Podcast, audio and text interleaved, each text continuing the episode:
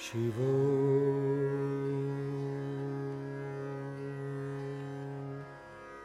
Maheshwara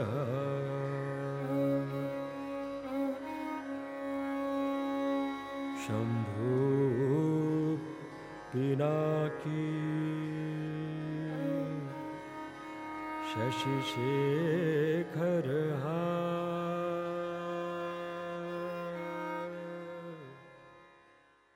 Often I find Japanese the people bit distant, like they behave like a bit, like they don't feel things deeply, like you're not expressing.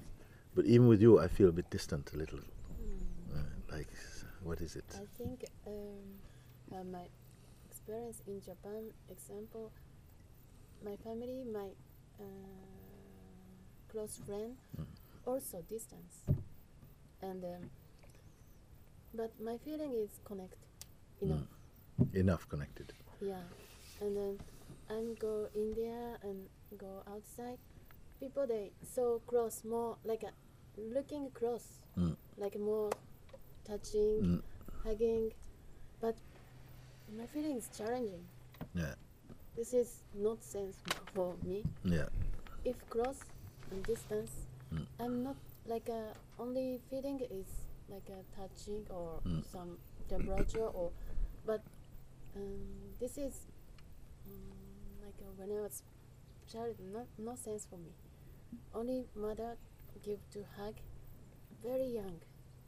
They not touch each other, and also only like a boyfriend together close, but other friends or like something happening, someone died like close, but someone. Very happy, hugging, only like this, and they... I understand this because I also sometimes I see that it also can be superficial. In some people I see it's very superficial, like it's just something that you do and this stuff, but it's not really in the heart also.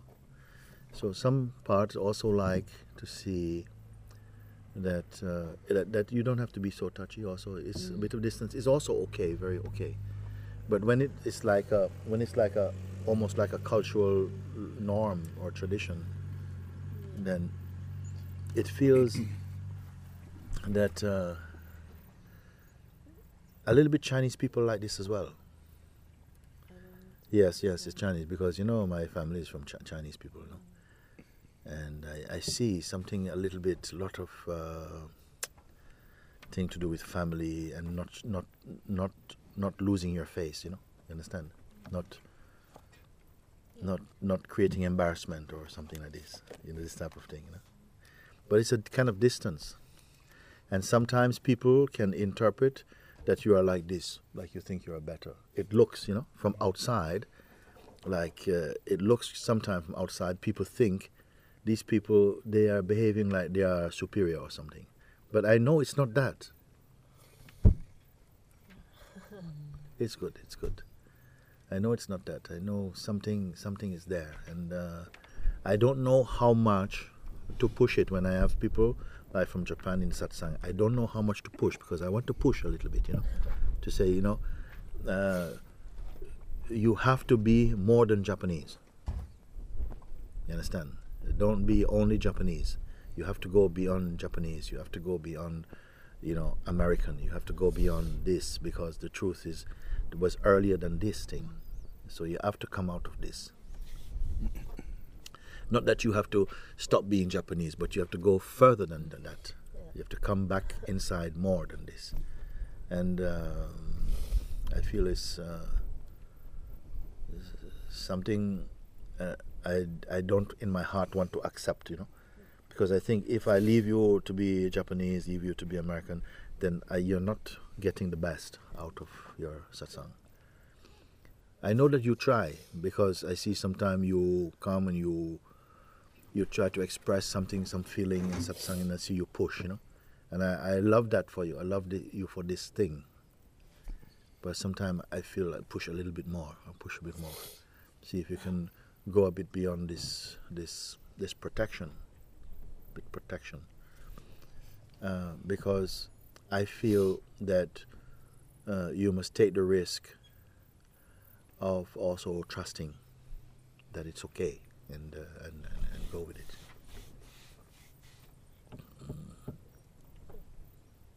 If I'm not okay, my feeling is I have to okay. Mm. Focus for okay. This is like a automatic like a, I'm not yes, but then I have to go yes. Let's say yes. Mm. Yeah, sometimes it's like this. We can't be, you know, there is no perfect personality. And we cannot be always, sometimes you think, you know, I want to be able to just say, I don't want this, I don't want this. And we put a lot of energy, like, you know, because something inside sometimes have to cooperate with the life, you know, even though it's something maybe you feel you don't like. Sometime I told the example of one neighbor who each time I meet her is like 40 minutes I have to stop and listen to her talk about her plumbing and you know, great grandchildren and the cat is missing or whatever, you know, and it's like something nails my foot into the ground. I can't move and sit there, and I feel the resistance, you know, like okay, you know, and then I start to avoid her.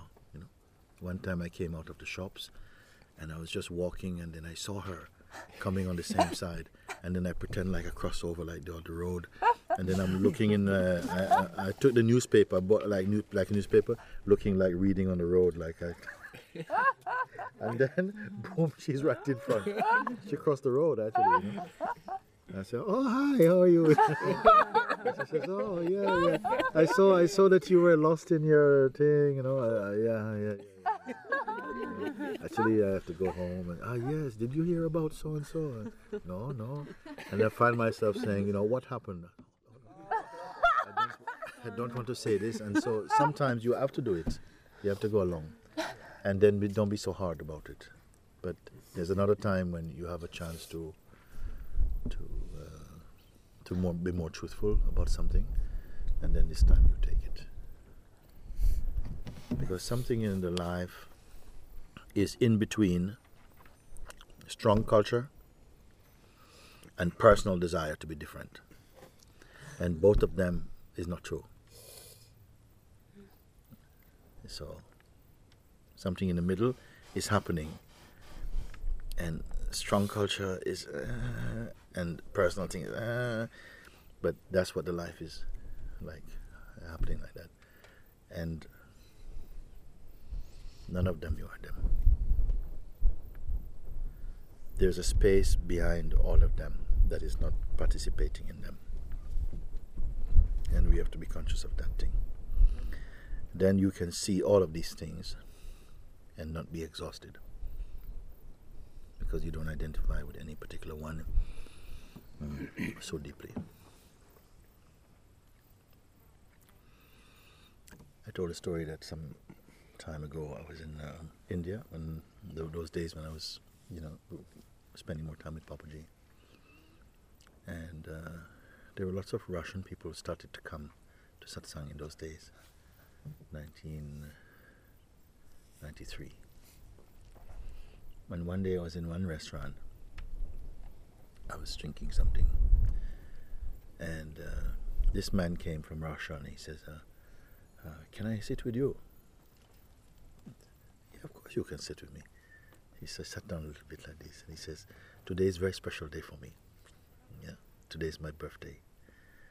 I said, oh, happy birthday, happy birthday. He says, yeah, I wanted to spend this day. I want to spend some time with somebody that I like. It's my birthday. And it's a very special day for me because I am a shoemaker. And I don't know, I feel a bit emotional to say it. Mm. He said, I'm a shoemaker, and today is the first time I'm wearing one of my own shoes. Today I'm wearing one of my own shoes. I said, oh, really? You know, I said, yeah. Because I grew up in a certain place, and you would not wear your own shoes is to sound selfish. You must only do something for the community. If you do something too much for yourself, of course people they do, but if you don't, you're so discreet, then people say you're selfish. You know, you should do something for other people, but not for yourself like this. I say, okay, you know, like in principle it sounds okay, you know, it sounds like a very beautiful philosophy of life. But it's not true if you make it, if you force it. It has to be a bit like you grow into this understanding. And he came coming to India,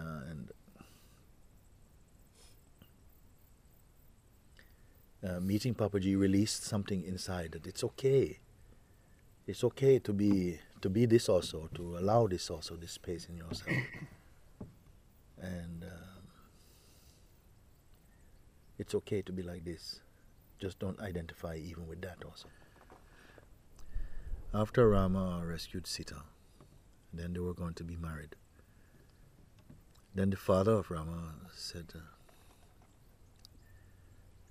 it's going to be a big celebration, and asked the brother of Rama, I think it was Lakshman, go to this land far away, find this sage.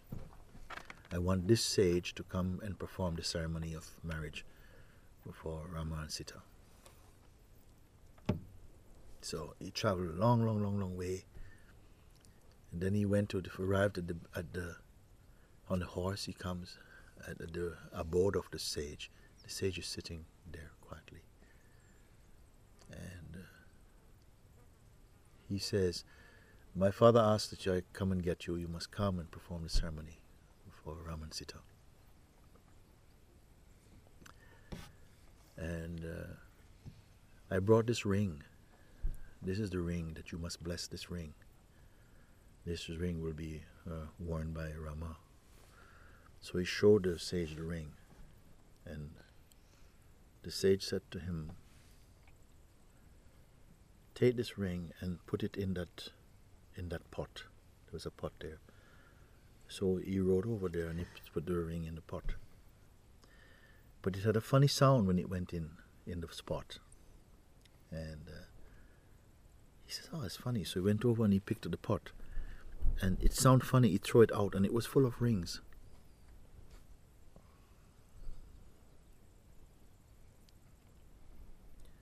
So he said to the sage, "What is all these rings? Where did all these rings come from?"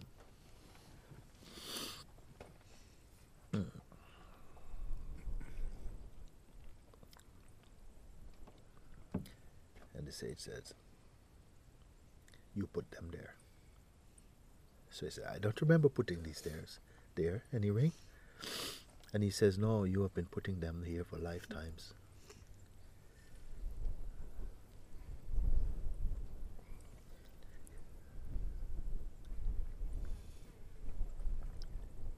He said, "You've been putting these rings for lifetimes because you've been doing this act for lifetime after lifetime. You've come to this point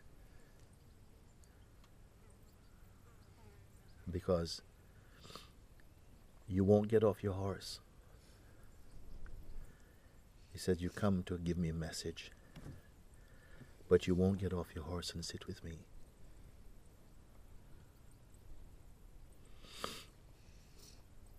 And so this cycle doesn't end.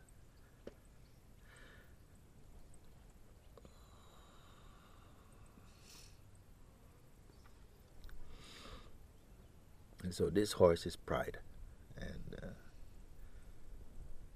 each one has to get off that horse and sit down.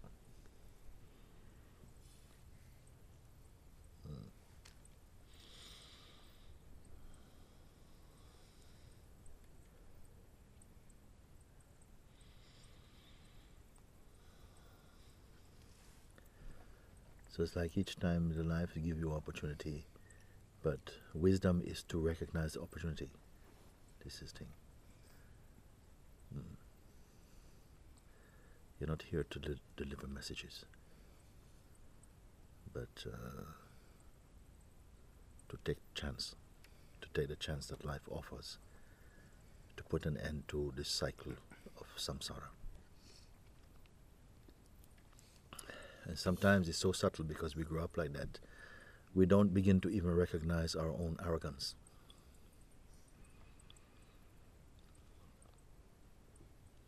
Because all the beings, they have some ignorance. When we take to this bodily existence, so ignorance will come. That's the veil that closed the curtains to the divine. But when ignorance combines with arrogance, then a soul falls into deep trouble. And first, we must reverse and discover first the arrogance. Then, after this, everything ignorance, it's easy to come out of it. Because when you drop arrogance, pride, then the heart opens, humility is there, then everything becomes possible again. And all of these things, they're interwoven so much in our cultural traditions, in our racial traditions, in our, sort of personalities, in friendship, social circles, our political orientations, all of this, all the fabric of the human life and culture is planting these dark seeds in us. And so we become blind, don't understand, don't know how to recognize what is true. Your powers of discernment and discrimination becomes very dull. We lose this power to discriminate properly. And still we don't turn around. Still we don't get off that horse. So I say those ones who got off the horse came and sat in the lap of God itself. The others we don't know. We're still on the merry-go-round. Not very merry.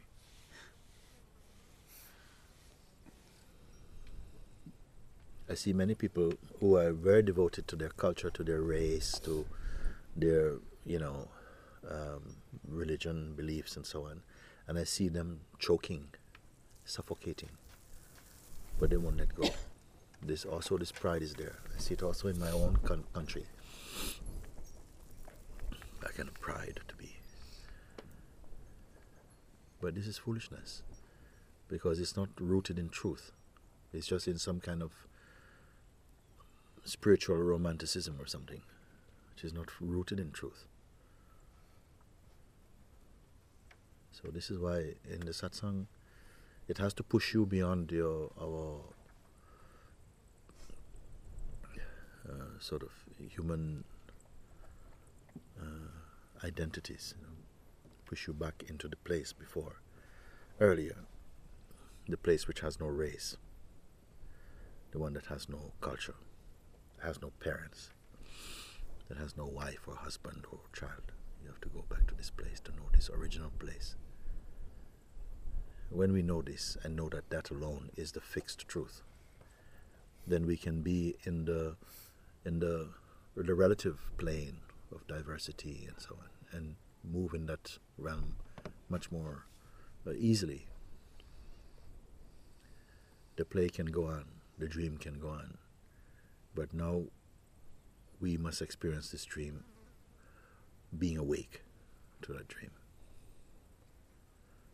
Now this one doesn't curse the dream. It knows how it works and know that that's also divine, and that it also has a meaning in its own way.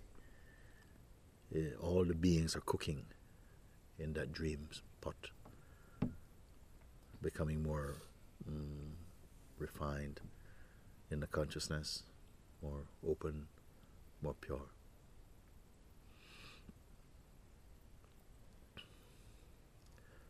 So really, I say the satsang is not there to just give nice feelings or create spiritual sentiments or momentary experience, but to push you completely back to where your mind doesn't want to go. But when it's there, it's happy. Mind doesn't want to go there, but when it's there, it is very happy.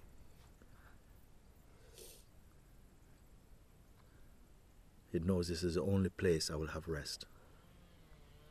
It's the only place where there's peace. But it will not go there by itself. So some other power has to be there. That conscious power must be there.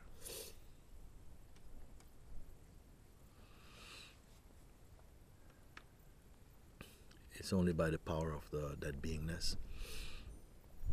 Guiding the mind also. Reminding itself that it is, it must parent the mind. Must guide it. We must understand these things. We must not reject our culture. But just you go beyond the limitations which were perhaps in the beginning. It was more clear, it was more pure. But it became just tradition, became just something, and understanding was lost. And then it became a kind of a prison. In every culture it's been like this. Even I look at the American Constitution. I was reading there in Washington, and I would say, but when it was first, read the words, it's pure. It's like scriptures.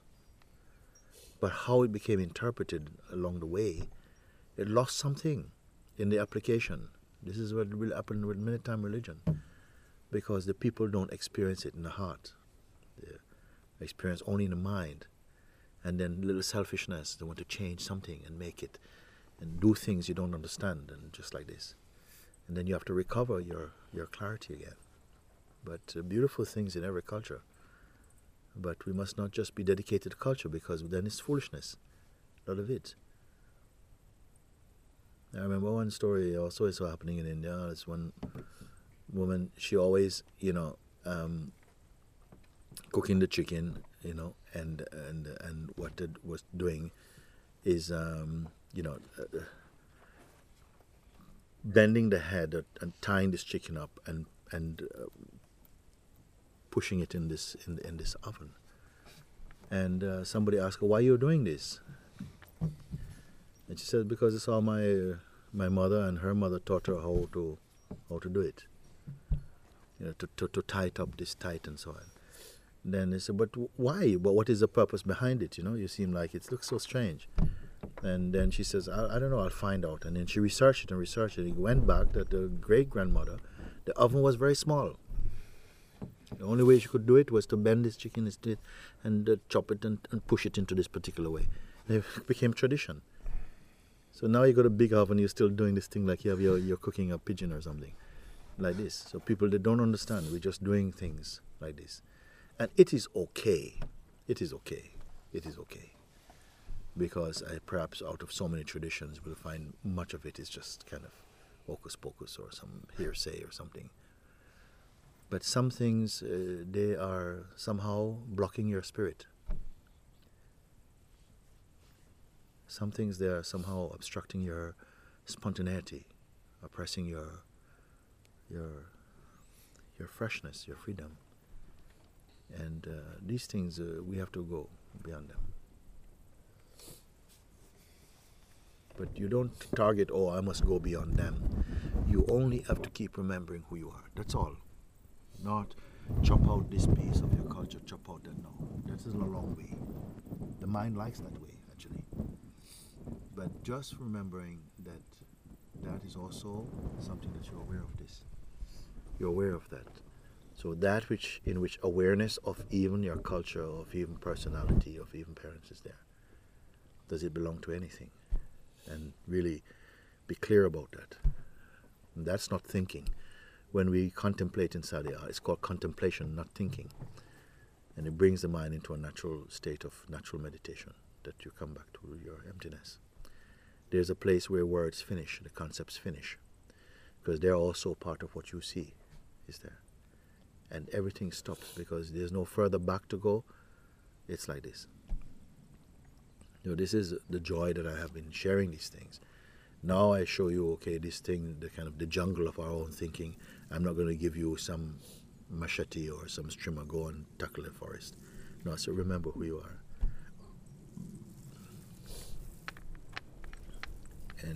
And be one with that. Then if you have to move through this forest, you'll be guided from that place. Something will guide you from that place. Now you gave the example of the lady who cooked the chicken in a particular way because it was tradition. Is there ever... I sometimes find that my mind needs some structure though, whether that's tradition or some kind of routine. And when, yeah, is there no problem with having there's no structure? There's no problem with having some structure. Absolutely none. Because until we are ready to be taken out of the pot, you have to still stay inside that soup somehow. And it has its own law. And all of this is divinely inspired, that for a while the consciousness which is living in the identity of the ego has to learn and travel in a certain direction for a while. It's part of its evolution. Because when consciousness has combined itself with ego, it is on an evolutionary unfolding. Only the sage is beyond this one, because that one knows that all of that is dream. He's transcended the dream. But while we're in the state that we have a strong feeling of identity, a sense of who we are, what we must do, and, you know, I'm on the journey and I'm learning and so on, and that impulse or that belief, that conditioning is strong, then the consciousness will travel along certain routes. You may definitely need structure for a while to somehow help your consciousness, which is identified with personhood or something. And even in the state of freedom, when structure is needed, it will be put into place, you know. You will need the structure. But really, structure should really be there also to support and enhance the spontaneity, not the other way around. And dependence upon structure is a sign of weakness. Make use of everything, all your faculties, make use of them. They are there. It's part of our toolkit to make use of what you can. Live your life. Be authentic in your life. You know, don't pretend to be, you know, more wise than we are, or, you know, that we just be authentic. It's enough that you follow the advice even while you're in your daily life, to kind of keep checking in, you know, with your true place until it becomes a second nature again. That's a funny term, isn't it? Second nature. Because it's really first nature, until it becomes first nature again. That you look and you see that you know, something here stops, that the place of words are still in front, and there's a space behind in which words can happen, concepts can happen, images can happen, but they are happening, and so they're in time and they come and go. But they're seen in that, and to keep on being reminded of that until somehow it becomes much more natural for you. And then if structure is needed, it comes spontaneously. Something recognizes, I need to put this into a shape, I need to do this, I need to do that. And it will not leave any bad smell in the beingness. Is it a bit like the absolute guiding the relative plane? If you know what I mean. I don't find any problem with saying like this. It is like this. Because all things spring from the original seed. They don't have another place to come from. So although the Absolute is not doing anything deliberately, like, I'm going to take care of you, it doesn't do that. Just like each organ in the body has its own unique function, but all these functions are together creating one harmony. You see, there doesn't have to be, you know, none of them are working totally independently. They are co-creating, they're co-operating together, no? as one sense of I-ness. All the different functions the body is performing in the name of that I. It's the mind that seems to create this fragmentation, and so one thing starts to appear as many things, but it is all still one. And in that unitive scene, when you unite yourself inside your own heart, then the world will be united, because it is reporting, the perception of the world is reporting to something here, to your I-ness.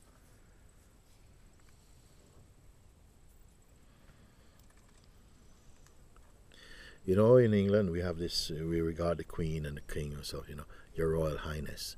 That I-ness was really meant to be I-ness. It was really the one who was really realized their own I. That's so high. That's the highest truth of it. That's the highest meaning of it.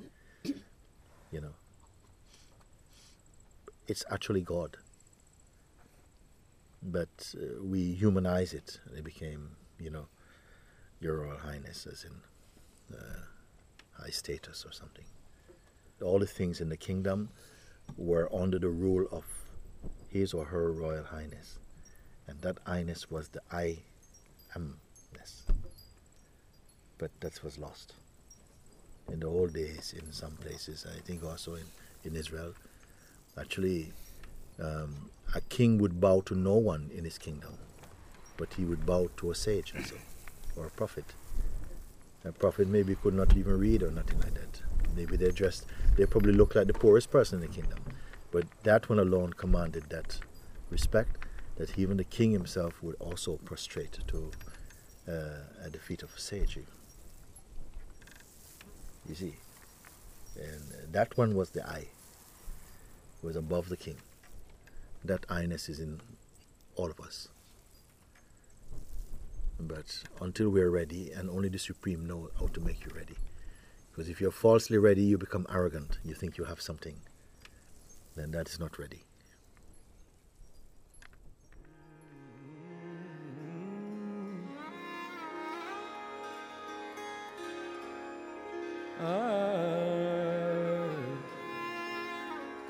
Shatarudratraya vrutta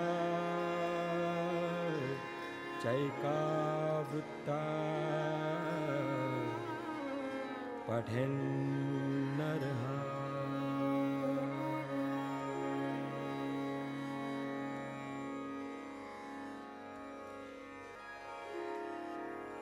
Iti Shri Shiva Ashtottara Shatanam Stotram Sampurnam. Iti Shri Shiva Ashtottara Shatanam Stotram Sampurnam. Iti Shri Shiva Ashtottara Shatanam Stotram Sampurnam.